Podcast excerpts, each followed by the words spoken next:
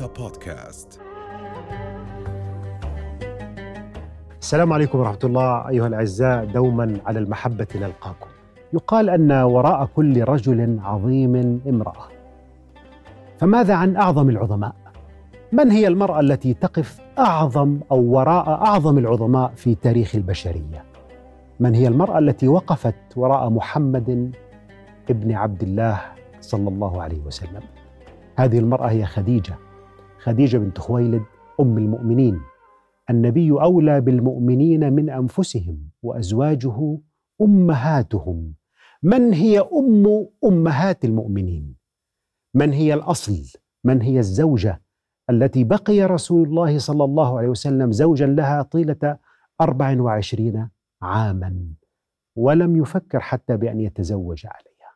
هذه المرأة الجليلة العظيمة التي كان لها دور كبير في الإسلام وفي تقدم هذه الدعوة الإسلامية. اليوم أيها الأحبة حديثنا عن أم المؤمنين خديجة بنت خويلد رضي الله عنها، وضيف حلقتنا لهذا اليوم الدكتورة سونا العبادي، الأستاذة في الجامعة الإسلامية العالمية. أهلا وسهلا دكتورة. أهلا وسهلا، شرفتونا. حياكم الله. الله يسعدكم يا رب. طبعا يبارك. دكتورة، وجدت في نفسي أنه لا يجوز أن يتحدث عن موضوع خديجة إلا امرأة مسلمة عالمة مدركة لهذه الشخصية، وبالتالي لا أن يكون الحديث أيضا من الرجال، لأن نكهة الحديث وعمق الحديث عن المرأة لا تعرفه إلا المرأة ربما بمعناه العميق.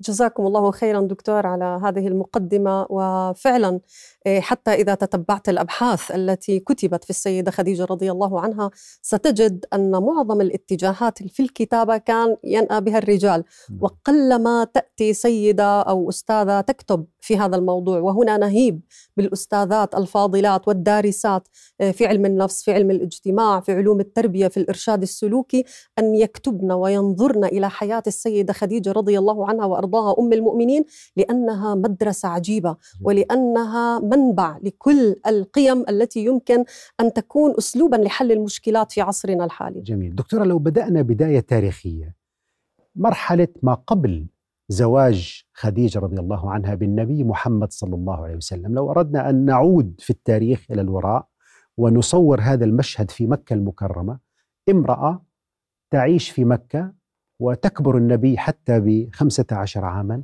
كيف كانت حياة خديجة في مكة قبل زواجها بالنبي صلى الله عليه وسلم؟ هذا الجانب الذي لابد أن نركز فيه، والسبب في ذلك أن الحياة التي سبقت زواجها من النبي عليه الصلاة والسلام هي التي صنعت شخصيتها وصنعت عقلها وأوصلتها إلى المرحلة التي ستهيأ بعد ذلك لأن تكون أم المؤمنين وأن تكون زوجة النبي العظيم. والله دكتورة، وكلامك يعني فعلا يعني يقودنا أو يؤدي بنا إلى سؤال، يعني أن المرأة قبل البعثة وقبل رسالة النبي محمد صلى الله عليه وسلم استطاع مجتمع مكة أن يخرج لنا امرأة عظيمة، وكما يقول ابن إسحاق ذات شرف ومال ورجاحة وعقل ورجاحة وعقل تمام. بالتالي إذن هذا المجتمع لم يكن مجتمع يحتقر المرأة، لم يكن مجتمع ضد المرأة.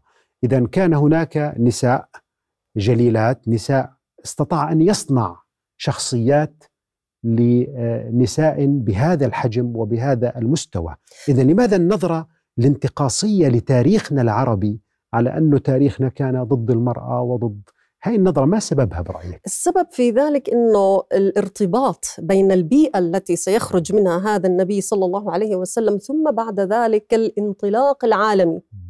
وبالتالي أنا إذا حاولت أني أخرب الأساسات، إذا معنى ذلك رح أحاول أنقص من قيمة هذا الدين فيما بعد. أيوة. إنه هذا الدين الذي جاء فيما بعد، هذه وسيلة الإسلام، وسيلة طبعا أكيد. والدليل على ذلك دكتور، لما كان سوق عكاظ اللي هو السوق الأدبي، كانت فيه الخنساء وكانت فيه الجليلة بنت مرة، وهؤلاء من النساء طبعا وغيرهن الكثير اللواتي برعن بالأدب وبالشعر وبالفصاحة لدرجة أنهن كانوا يحكمن الرجال في المسابقات الشعرية الشعرية مثل الآن ما نقول بالنسبة للمسابقات الأدبية التي تجرى على المستوى العالمي. يحكمنا الشعر العربي قبل الإسلام. قبل الإسلام برعنا بالشعر وبرعنا بالأدب، وأيضا المكانة المرموقة بين القوم حتى في الحروب، يعني كانت منهن الفارسة وكانت منهن التي تحارب. وذكر التاريخ أن بعض الحروب قبل الإسلام نشأت بسبب أنه امرأة لقرار ما منها مثلا، وبالتالي دور المرأة كان في دور مميز. صحيح أنه في المقابل كان هناك ناس لا أخذوا الجانب السلبي، لكن هذا اختيار الإنسان، أنت باختيارك ماذا تريد أن تقرر من حياتك.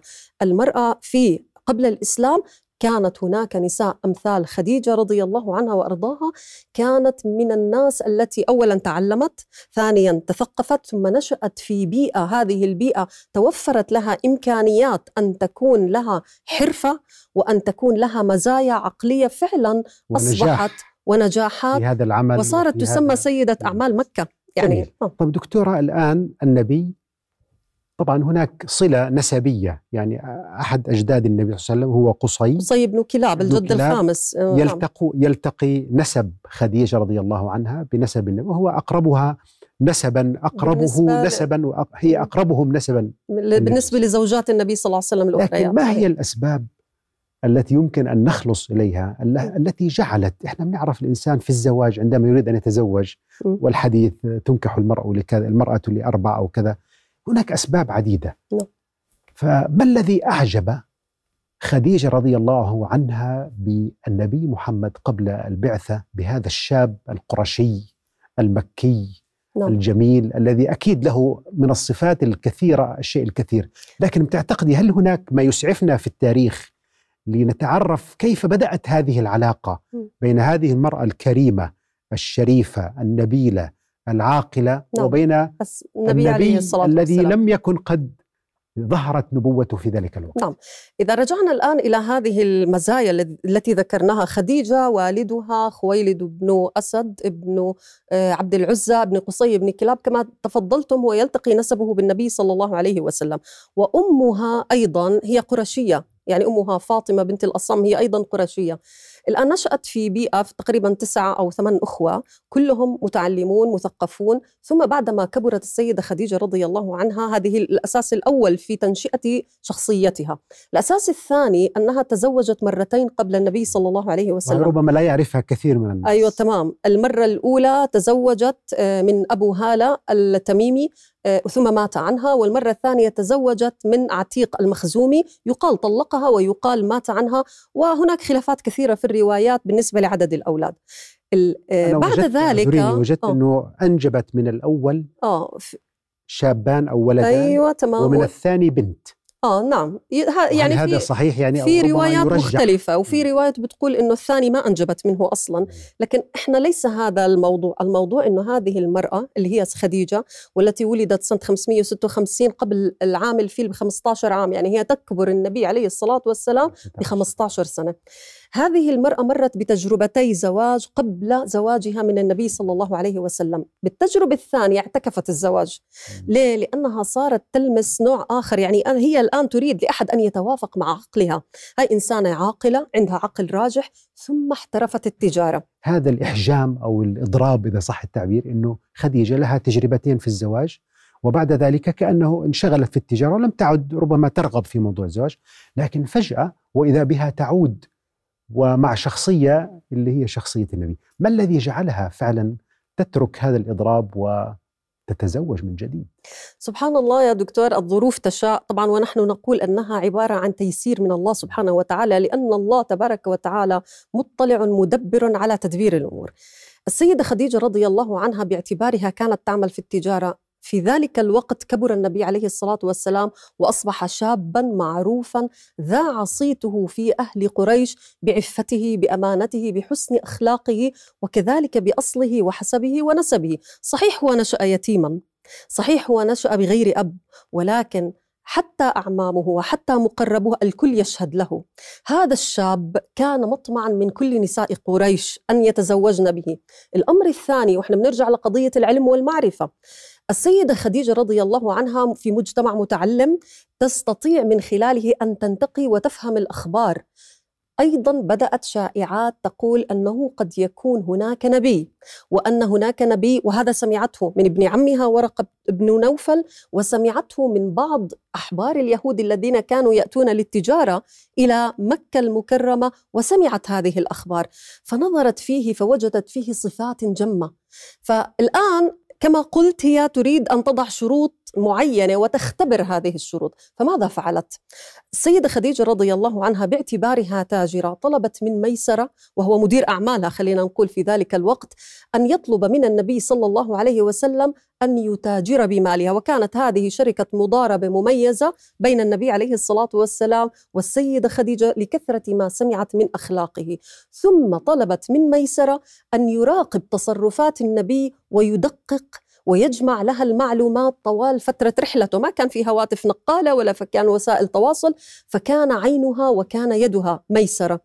النبي عليه الصلاة والسلام سبق له أن ذهب إلى رحلات الشام في التجارة، وتذكر الروايات أنه كان شريكا للسائب بن أبي السائب، وأيضا في صغره ذهب في رحلة تجارة مع عمه، وكان لا يزال عمره اثنتا عشرة سنة أو تسع سنوات، يعني خبرة طويلة خبرة في التجارة, في التجارة. و إذا سألت الآن أي تاجر في عصرنا قل له ما الذي يؤرقك بالنسبة لعملك، بقول لك إني ألاقي موظف صادق أمين.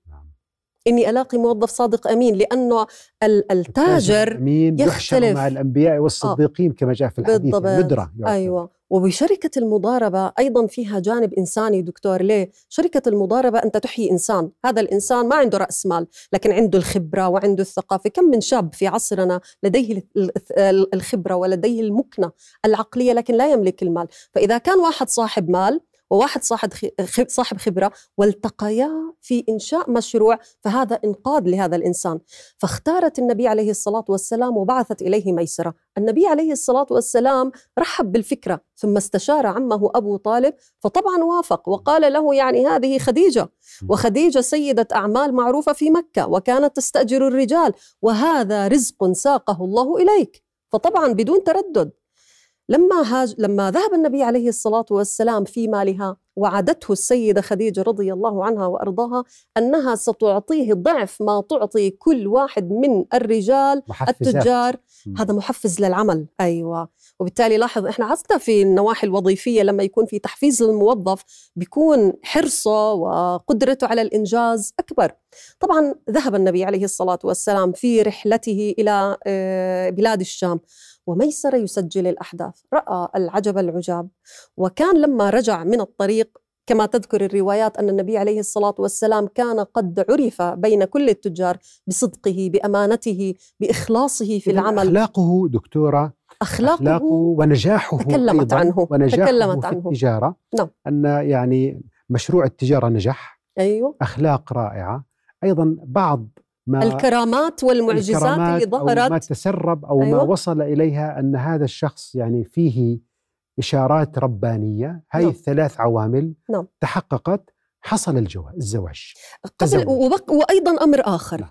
شخصية التاجر فيها شخصية مميزة عن أي وظيفة. ليه؟ أولا القيادة، اثنين المرونة في التعامل، بسبب كثرة تعامله مع الناس. إحنا كموظفين قد نتعامل مع عشرين أو ثلاثين شخص حتى نتقاعد، لكن التاجر لا، كل يوم يلتقي بأشخاص، فتتكون لديه فراسة في تمييز الناس، صالحهم من طالحهم، صادقهم من كاذبهم. فهي أول ما رأت النبي عليه الصلاة والسلام ظهرت ملامحه تتحدث عنه دون أن يتكلم. نعم. فهذا هو الذي جعلها ترغب في الزواج به، ليس فقط أن يكون شريك مال. الآن كيف الأمر؟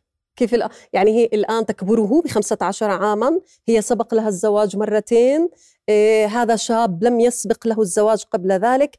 فطلبت من صديقتها نفيسة بنت منيا أو نفيسة بنت منبه حسب الروايات أن تذهب إلى النبي عليه الصلاة والسلام وتطلب منه أن يتزوج من السيدة خديجة. يعني العملية معكوسة، يعني ليس هو الذي ذهب لطلبها في طلب يدها في البداية، وإنما هي التي رغبت أن يتزوجها النبي عليه الصلاة والسلام. جميل. وهذا يؤكد أيضا أن المرأة لها هذه الأهلية. نعم. بالتالي تلك النظرة الانتقاصية، من يقول أن المرأة ليست هي التي تزوج نفسها وأنه لا يجوز، وبالتالي ليس لها الحق أن تختار. نعم. إذا كانت خديجة رضي الله عنها قد تزوجت بهذه الطريقة ربما نقطة ثانية والله دكتورة، ولاحظ لم يعترض، يعني لم يعترض أن هذا غير لائق ربما مثلا، أو لما ذهب إلى أعمامه العكس رحبوا جدا بالموضوع. غير متزوجة، تعرف حتى مجتمعنا اليوم بعد ألف وأربعمائة سنة من الإسلام هناك من ينظر للمرأة المطلقة أو الأرملة, الأرملة أو التي يعني مات زوجها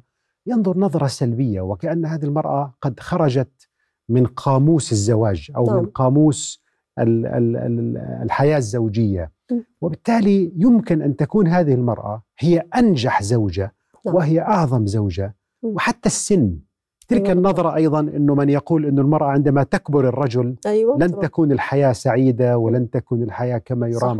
إذن كأنه النبي صلى الله عليه وسلم بزواجه من خديجة كسر لدينا اليوم، ليس فيما مضى، اليوم نعم صحيح. في مقومات تصورنا المعاصر كسر لدينا تصورين خطأ. نعم صحيح، الأول بالنسبة للعمر والثاني بالنسبة لمن يطلب الآخر. لكن أنا بقول لك السبب يا دكتور، لماذا الآن في عصرنا عندنا هذه النظرة السلبية؟ أولا العادات والتقاليد، هذا الأمر الأول. الأمر الثاني، وهي النقطة اللي بدأنا فيها حديث الحلقة، لماذا نريد أن نعود إلى حياة السيدة خديجة مع النبي صلى الله عليه وسلم قبل بعثته؟ أول ما تيجي تقول للناس السيدة خديجة رضي الله عنها والنبي عليه الصلاة والسلام، يقول لك توقف، هذه خديجة وهذا النبي، أين نحن منهما؟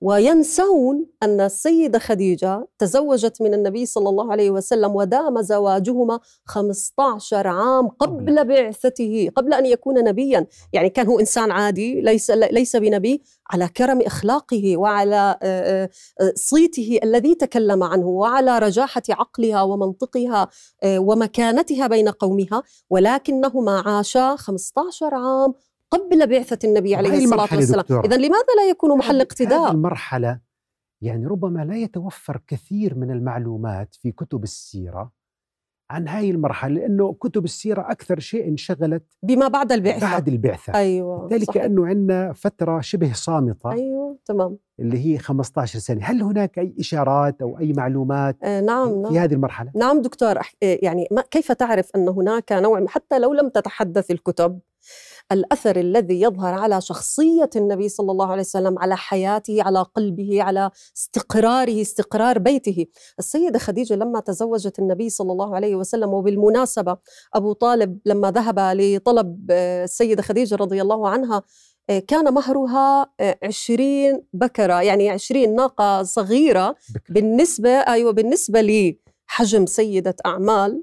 أيضا كان هذا المهر إذا كنا نتكلم عن عصرنا الحالي نقول إنه قليل بالنسبة لسيدة أعمال، ولكن أيضا لاحظ دكتور، هي ما كانت عندها هذه النظرة المادية، وهذا ما تكلم به أبو طالب عندما قال صحيح هذا ابن هذا هذا ابن أخي محمد بن عبد الله، ولكن إن كان فيه مال قليل ولكن المال ظل زائل ويذهب ويجيء. الآن تزوج النبي صلى الله عليه وسلم من السيدة خديجة وأنجبت منه أولادا، القاسم والذي كني به، ثم زينب، ثم رقية، ثم أم كلثوم، ثم فاطمة، ثم عبد الله. الآن لو كانت حياتها مع النبي صلى الله عليه وسلم مشقة أو فيها نكد، ينجب منها كل هذول كل هذول الأولاد. الأمر الثاني، كيف كان استقراره، ثم أنه قبل بعثته صلى الله عليه وسلم رغب إليه الخلاء، وهذا كان قبل ما يبلغ الأربعين. إذن معناته خمسة عشر سنة أمن، استقرار، طمأنينة، جميل. زواج ناجح، يعيش مع شخصية مرتاح ماديا ومعني ومعنويا، قوية تدل على, على نجاح، علاقة قوية أيوة. ووثيق به. وهذا ما صرح به أيضا القرآن لما قال ووجدك عائلا فأغنى بمن؟ يقول المفسرون، كثير من المفسرين يقولون عائلا فأغنى بخديجة رضي الله عنها وأرضاها. القرآن الكريم شهد لخديجة رضي الله عنها. نعم. دكتورة، سؤالي موقف يظهر أيضا علاقة النبي بخديجة، وأنها كانت تستشعر في قلبها أن هذا الشاب القرشي أمامه أو أمامه مهمة ورسالة عظيمة، وبالتالي كانت تعد له الطعام وتدعمه.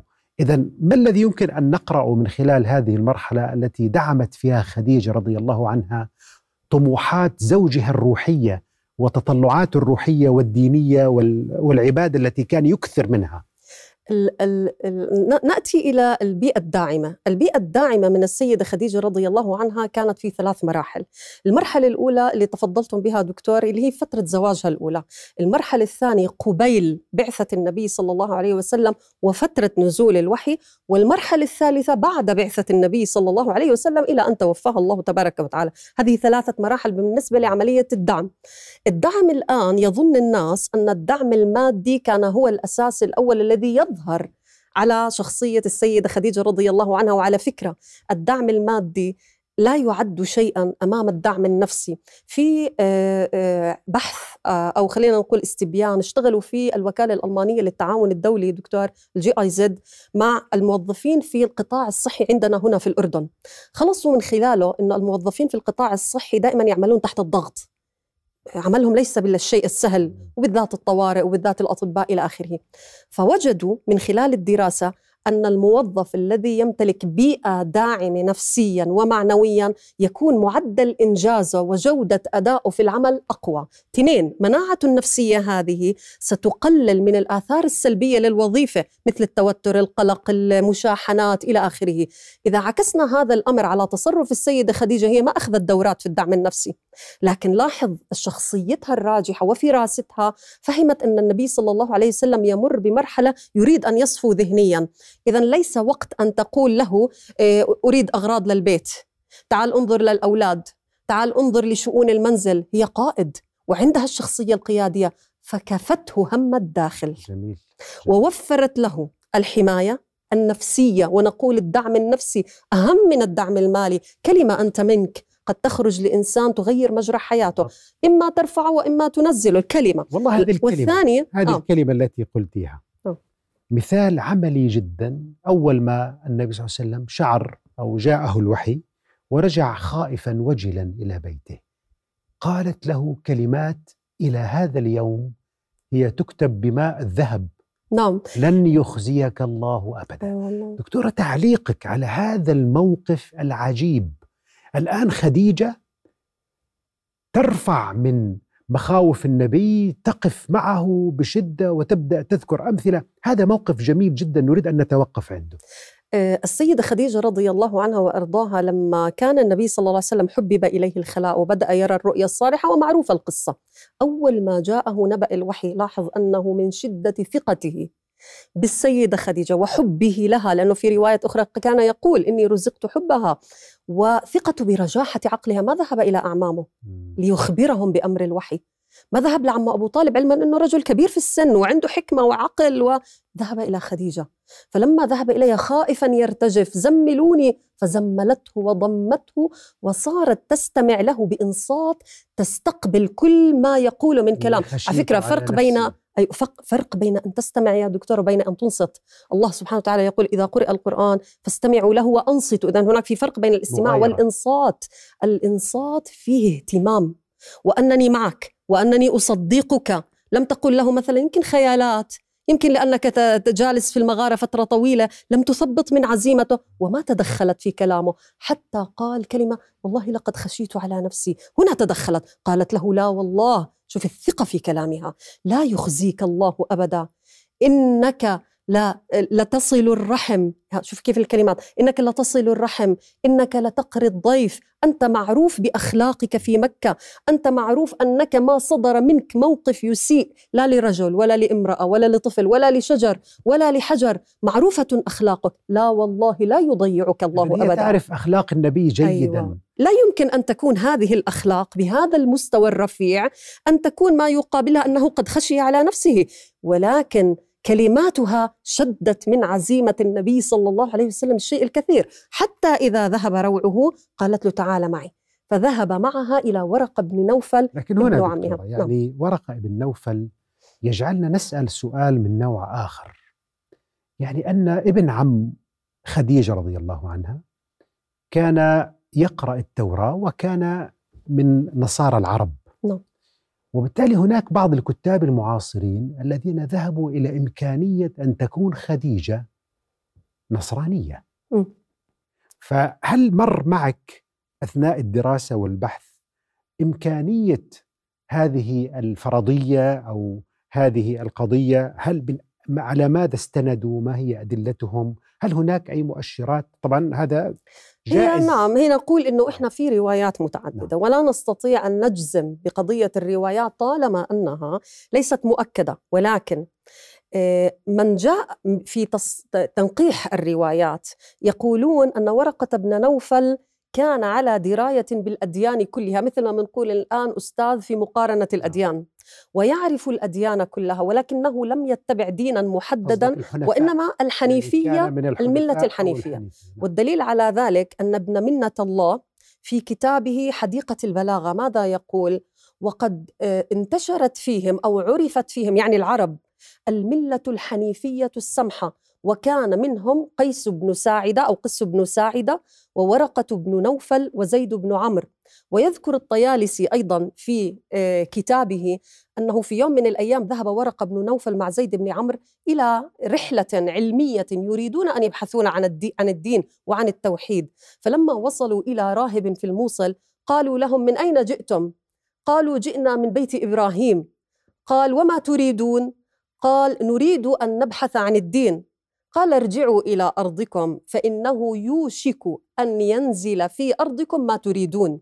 فكان عنده هذا العلم والمعرفة ورقة، وبالتالي هو إنسان كان يبحث عن الحقيقة. الناموس. أيوة. أنزل على موسى. إذن هو إنسان يبحث عن الحقيقة، فلا نستطيع أن نقول إنه والله هو كان يتبع دين، لأنه هي روايات كثيرة، ولا ولا خديجة بالمناسبة. الترجيح يصعب, يصعب الترجيح أو القطع، دعنا نقول بأنها كانت بالضبط على الحنيفية أو على، لكن نقول عندهم علم. أيوة، لكن عندهم العلم والثقافة أن هناك نبيا وأن له علامات محددة ومعروفة، إذا عرفت عرف أن هذا النبي. الآن ننتقل إلى حدث في غاية الأهمية. تأكدت خديجة رضي الله عنها أن النبي نبي ابتعثه الله، يا أيها المدثر يا أيها المزمل، فبدأت رسالة النبي، فكانت خديجة أول من آمن به على الإطلاق. صحيح. لأن هناك من يفصل. صحيح. يقول من آمن به من الرجال، أبو بكر من آمن. نعم. لكن الحقيقة، وهذا ما نريد أن نتوقف عنده، أن المؤمن رقم واحد بالنبي محمد صلى الله عليه وسلم كانت امرأة. صحيح. ما الذي يعنيه ذلك؟ يعني سواء م. في دلالته على مكانة المرأة في الإسلام، م. سواء في دلالته على دور الزوجة في دعم موقف ورسالة و... أعظم خلق الله وخاتم النبيين. ماذا, ماذا يمكن أن نقول؟ السيدة خديجة رضي الله عنها أول من تلقى قبل ذلك نبأ الوحي. م. يعني هي أول من عرف. احنا قلنا أن النبي عليه الصلاة والسلام ما ذهب لعمه يقول له رأيت كذا وصار معي كذا، أول من تلقى نبأ الوحي، وبالتالي أول من آمن به. ولما ذهبت به إلى ورقة بن نوفل أيقنت أنه فعلا هو نبي هذه الأمة. لماذا؟ هي آمنت به ابتداء منذ اللحظة الأولى التي رأته بها قبل خمسة عشر عام، منذ أن رأته أول مرة عرفت أنه صادق أمين. إذن لا يمكن أن يكذب، لا يمكن أن يدعي. إذن إيمانها, إيمانها, إيمانها إيمان إيمان عقلي قبل أن يكون إيمان قلبي. هو أحيانا شو بيقولوا لك؟ من محبتها لرسول الله، هي صحيح أحبته وصحيح كان بالنسبة لها رقم واحد في حياتها، ولكن إيمانها كان عقليا وقلبيا في آن واحد. وهذا ما جعل دعم أول من آمن به، أول من سمع نبأ الوحي، أول من توضأ، أول من صلى خلفه. فكانت السيدة خديجة كنقول أول أول أول إذا استحقت بعد ذلك أن تكون سيدة نساء الآخرة. دكتورة، هذا البيت النبوي كان هو بيت خديجة. نعم، هو كان بيت ماذا خديجة. ماذا نقول عن هذا البيت، بيت خديجة؟ كيف احتضن المؤمنون الأوائل؟ احتضن المؤمنين، واحتضن الذكريات، واحتضن اللحظة الأولى التي شرف الله سبحانه وتعالى السيدة خديجة بارتباطها بالنبي صلى الله عليه وسلم قبل أن يكون نبيا. خمسة عشر سنة كان بيتا من بيوتات الناس العاديين، زوج وزوجة وأولاد وأمور عادية. بعد البعثة لا، انقلبت الأمور رأسا على عقب. وهنا أيضا نلفت الانتباه إلى أن شخصية السيدة خديجة لولا إيمانها بزوجها ولولا اتباعها ولولا ثقتها بأنه صادق أمين كان ممكن تنسحب. كان عمرها في ذلك الوقت خمسة وخمسين عام. في عصرنا هذا سن التقاعد للمرأة. يقول لك أنا الآن حقي أرتاح. صحيح. والمال الذي جمعته من تجارتي ومن عملي وإلى آخره حقي الآن خلص، بكفيني عمل طوال هذه السنوات السابقة. لكن تخيل إنها انقلبت حياة الاستقرار التي كانت في السابق خمسة عشر عام إلى حياة هذا البيت أصبح مفتوح للجميع. مم. هذا البيت أصبح يستقبل رجالات الناس الذين يأويهم هذا المكان ليتعلموا من رسول الله صلى الله عليه وسلم، أصبح حاضنة ومنبعا للنور في مكة ثم إلى العالم بأسره. لو امرأة ثانية كانت تقول لك أنا مليت. هل كانت تشاركهم بالحوار؟ أي الآن السيدة خديجة رضي الله عنها ولم يكن هذا فيما بعد. نعم صحيح. ألا يمكن أن نقول أن خديجة في ذلك الوقت كانت تشارك، كانت تحاورهم وكانت تستمع إلى القرآن وكانت تسأل النبي أمام أصحابه، وكان ذلك مقبولا ولم يكن هناك شيء في ذلك؟ خلينا نقول إنه في الثلاث سنوات الأولى اللي هي الفترة السرية من دعوة النبي عليه الصلاة والسلام كان هناك نوع من المراقبة في إيش؟ إنه ما يخرج الكلام بشكل كثير ومتناثر، يعني بمعنى آخر على أنفسهم وعلى الرسالة، لأنه الآن في مرحلة حرجة، الآن نريد أن نجمع أكبر عدد ممكن يمكن من خلاله أن يشكل داعم للمرحلة التي تلحق. لكن حتما السيدة خديجة ولو لم تذكر الروايات هي شخصية قيادية، وهي شخصية متحدثة، وهي شخصية آمنت بزوجها قاعدة في غرفة مزوية بعيدا عن أولئك المؤمنين الذين يتحاورون في شأن الدعوة ولا يوجد لديها رأي مثلاً. وهي التي أخذت بيد الرسول إلى ورقة، وهي التي كان لها دور مستحيل. صحيح يعني. تمام، وخصوصا أنها امرأة متعلمة. نعم. هي امرأة متعلمة ومثقفة، ولهذا السبب هذا أصبح داعم للنبي عليه الصلاة والسلام، فكان مرتاحا من أمر البيت، مرتاحا من أمر أنه في امرأة. كما تفضلت في البداية، إذا كانت المرأة تدعم زوجها في قضيته وتؤمن بقضيته تضحي بكل شيء. هو النقطة، تؤمن بقضيته، لكن خديجة آمنت به قبل أن تؤمن برسالته. نعم. يعني أنت عندما تؤمني بإنسان، نعم، أنك تعطيه كل الثقة وتؤمني بأنه هو إنسان رائع وإنسان قويم، وبالتالي هل هي آمنت له وآمنت به بالعبارة قبل أن تؤمن برسالته؟ طبعا، وإلا كيف عاشت معه خمسة عشر عام؟ هي ابتداء ما الذي لفت انتباهها؟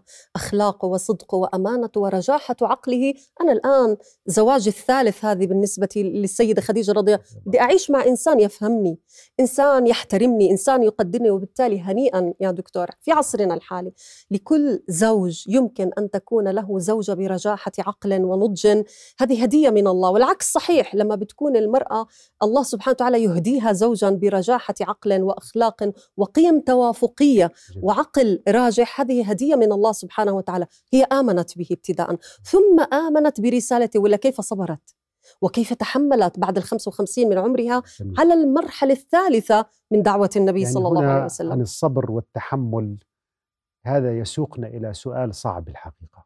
هذه المرأة بهذه العظمة وبهذه المكانة وبهذا العطاء، فجأة يفقدها النبي صلى الله عليه وسلم. كم كانت مساحة الألم والحزن والغياب والفراغ ربما الذي تركه تركته خديجة في قلب رسول الله؟ آه عظيم. وكما تذكر الروايات من قبل الصحابة رضوان الله عليهم، كم كان النبي صلى الله عليه وسلم متأثراً. أنا بدي أرجع لنقطة واحدة فقط بالنسبة لمكانة خديجة رضي الله عنها في هذه المرحلة بالذات. السيدة خديجة الآن النبي صلى الله عليه وسلم ذهب إلى الدعوة وجهر بدعوته. كم عملية خلينا نقول المقاومة السلبية من قبل قومه والألم والمعاناة. هي كامرأة لو كانت مثلا أرادت أن تظهر ضعفها أو سخطها، أو لو ما يرجع زوجها مثلا في عليه تراب ولا مهموما تبكي معه، لكانت هماً على النبي صلى الله عليه وسلم. لكنها رغم ألمها، أنت الذي جلبت لنا أيوة هذا، وأنت السبب، أيوة أنت السبب، وأنا إلى آخره في حياة سعيدة مثلاً. وأنت تخيل يا دكتور، رغم ألمها تسمع مسبة زوجها بأذنها. أحكي لك شغلة أخرى، الجيران والأصحاب. نعم. بالأمس هدول كانوا أصحاب وكانوا جيران وكانوا أصدقاء مقربين، فجأة أصبحوا أعداء. أبو لهب وهو عم النبي صلى الله عليه وسلم كان قد أخذ بنتين من بنات النبي عليه الصلاة والسلام. امرأة مثل خديجة لما تطلق بنتيها رقية وأم كلثوم بسبب دعوة أبيهما وتسكت ولا تري النبي عليه الصلاة والسلام إلا اصبر، لا بأس، معلش، تشد من عزيمته. فكانت أماً وكانت أختاً كانت وكانت إيه صديقة حياته وكانت حياته حبيبة. طب دكتور، الآن ذهب كل ذلك إلا ثلاث دقائق الحقيقة. لا. يعني عائشة رضي الله عنها، طبعاً النبي له أيضا لها مكانة في قلبي، لكن هي تقول ما غرت من أحد من نساء النبي كغيرتي على خديجة. نعم. وهناك قصة طريفة أريد أن أستمع لرأيك، أن عائشة قالت لفاطمة في حوار دار بينهما بأنني بكر وتزوجني النبي وأنا بكر، وأمك كانت ثيب وتزوجها، فحزنت فاطمة فذهبت إلى رسول الله صلى الله عليه وسلم، فالنبي قال لها قولي لعائشة أن النبي تزوجك وهو ثيب وتزوج خديجة وهو بكر. أيوة، تمام. أن النبي عندما تزوج خديجة كان بكر. نعم، تمام. فهي أخذت البكر، وبالتالي النبي يريد أن يواسي فاطمة. نعم. فيضع خديجة في مقام آخر يتفوق ويتميز على جميع حتى نساء النبي صلى الله عليه وسلم. هذه الميزة العظيمة. صحيح. وهذه المحبة العظيمة، ماذا نقول عنها في نهاية هذا المطاف؟ أه هلأ الآن السيدة عائشة لا تلام بالنسبة لغيرتها، في فرق في فرق بين أن تسمع عن شخص وبين أن تعيش معه. مم. وبنات النبي صلى الله عليه وسلم رغم أنهم كلهم ماتوا في حياته باستثناء السيدة فاطمة، عاشوا مرحلة صعبة بعد دعوة النبي عليه الصلاة والسلام، وفي شعاب مكة ومرض السيدة خديجة ثم وفاتها ثم حزنه على فراقها وفراق عمه بعد ذلك طبعا أو قبل ذلك. فرق بين أن تسمع عن حياة إنسان وبين أن تعيش معه.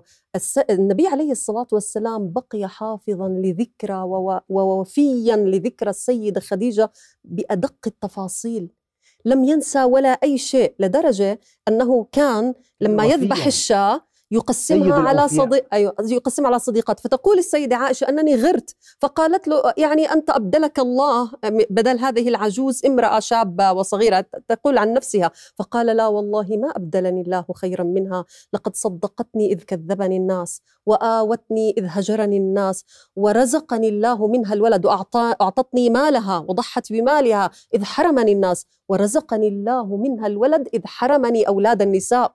فكان النبي صلى الله عليه وسلم يحفظ ذكرها. ألا تستحق هذه المرأة يا دكتور أن يأتي لها النبي صلى الله عليه وسلم في يوم من الأيام فيقول لها يا خديجة جاءني جبريل يبشرك يقول لك أن الله يهديك السلام ومني السلام، يعني من جبريل عليه السلام، من الله ومن, من الله ومن جبريل، ويبشرك في الجنة ببيت من قصب لا خصب فيه ولا نصب. هذا السؤال الأخير الحقيقة يشتهر بين كثير منا، يعني يعني في في السياق الديني والسياق الإسلامي أن المبشرين في الجنة عشرة وهم كلهم رجال.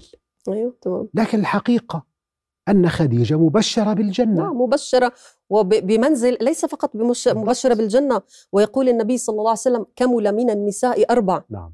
مريم بنت عمران، وخديجة بنت و... وآسيا زوجة فرعون، وخديجة بنت خويلد، وفاطمة بنت محمد. فكمال شخصيتها، وهي ابنتها. أيوة، وهي ابنتها، سبحان الله. إذن إذن يعني هي وابنتها، أيوة، من من, من كمل من النساء العالم. ومن خير نساء العالم. هذه المرأة التي ضحت والتي أعطت والتي قدمت كل شيء في هذه الدعوة، ألا تستحق أن يحتفظ النبي صلى الله عليه وسلم بذكرها؟ صلى الله عليه وسلم، وأنت تستحقين كل شكر. الله يكرمكم يا دكتور، بارك الله فيكم. وفعلا يعني كما يعني أردنا وكما توقعنا، فالحديث عن امرأة عظيمة يعني لا يناله ولا يصيبه إلا امرأة يعني تعمقت في دراسة هذه الشخصية. شكرا جزيلا دكتورة سونا، وأنتم أيها الأعزاء إلى أن نلقاكم في حلقة أخرى، استودعكم الله. رؤيا بودكاست.